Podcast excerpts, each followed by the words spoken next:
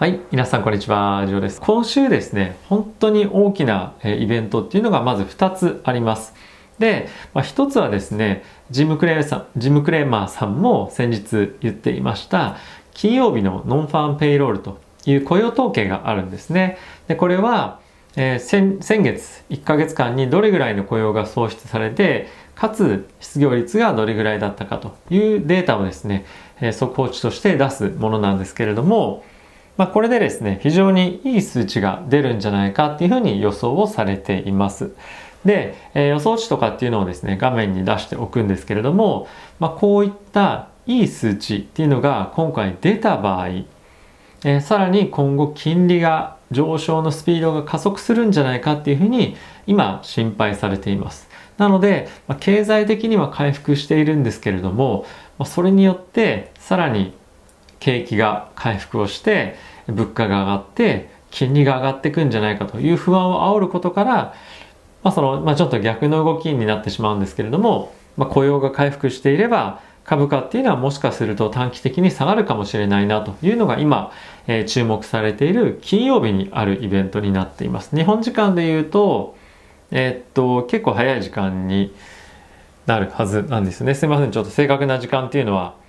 えっと、今あの覚えてないんですけれどもマーケットがオープンしたばっかりのタイミングで、えー、できると。10時半ぐらいでしたかねに発表がある予定となっています。なので、まあ、これはおそらく今週で、まあ、誰に聞いても一番大きなイベントなんじゃないかっていうような、えー、ものだと思います。でやっぱり忘れちゃいけないのがこれ木曜日にもう一つものすごい大きいイベントがあります。でこれは何かっていうと FRB のパウエル議長がウォール・ストリート・ジャーナルのバーチャルイベントで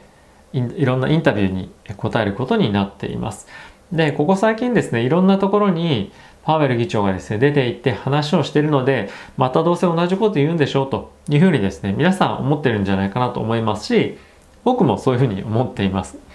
で、えー、ただしなんですけど、まあここで今後注目していきたいなと思っているのは、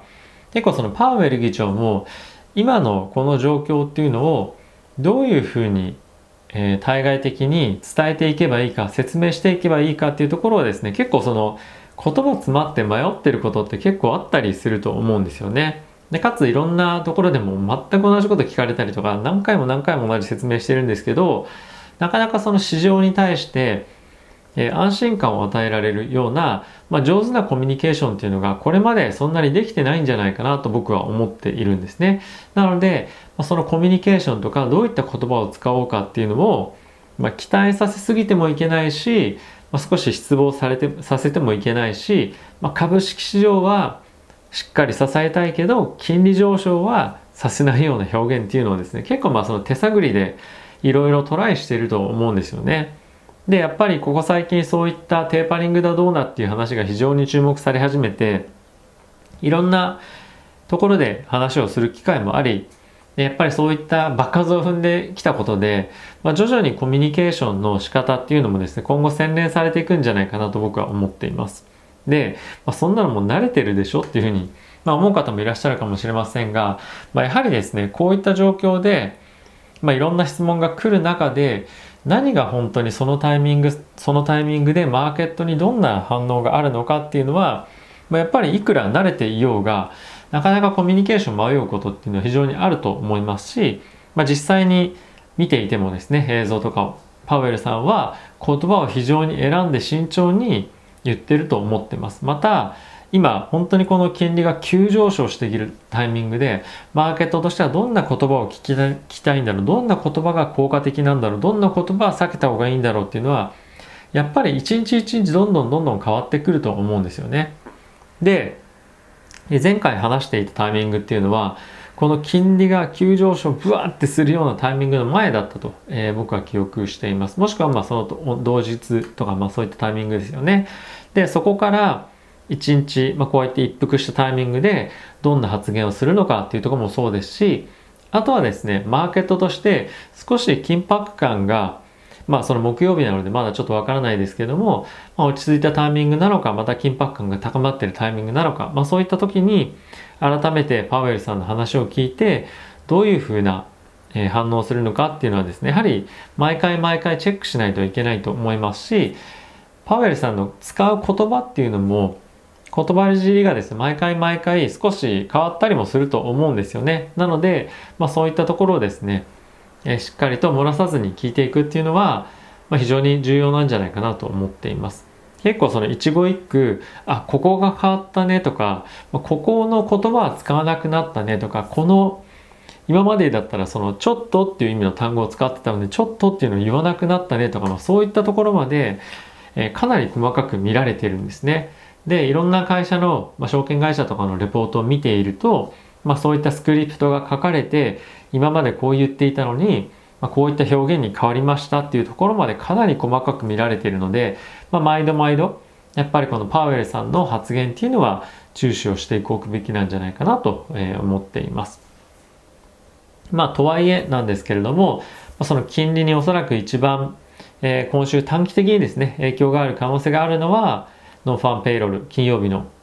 雇用統計の数字だとは思ってます。ただし、長期的にやっぱりどういう方向に本当に株式市場が動いていくのか、経済が動いていくのかっていうのを考えるときに見なきゃいけない、聞かなきゃいけないのは、この木曜日のパウエルさんの発言だと、えー、僕は思っています。なので、えもしですね、この金曜日のえー、雇用統計の結果でですよ、まあこれ僕の考えなんですけども、まあ、急速に金利が上がったりとか何かしら、えー、その株価が下がるような、ま、イベントというか下がるような数字が出てきたとしたら、ま、僕はそこで買いに行こうかなと思っています。なかなか今週は、ま、非常に今日もいきなりバツンって上がって、ま、その後今後どうなるかわからないですけど、まあやっぱり買いだよねっていうのがなんとなくマーケットでも分かりながらもどのタイミングで買っていいんだろう。まだ金利上がるんじゃないかな。金利の金利のこの加速的な上昇終わるのかな。どうなのかなっていうのは常に不安でいると思うんですが、まあ、徐々にこういった状況にも僕慣れてくるんじゃないかなと思うんですよね。なので、えー、今週の金曜日っていうのは、まあ、そのもしかすると、えー、結構大きな、まあ、チャンスになる可能性があるなと思ってるので、えー、大きく下げたことが、まあ、あればというかその大きく下げるようなことがあれば、えー、そこで買いに行くような、準備をですねしておこうかなと思っています。まあ、最終的にどうなるかっていうのはわからないんですが、まあ、僕が言いたいことは今週非常に注目のイベントが2つあって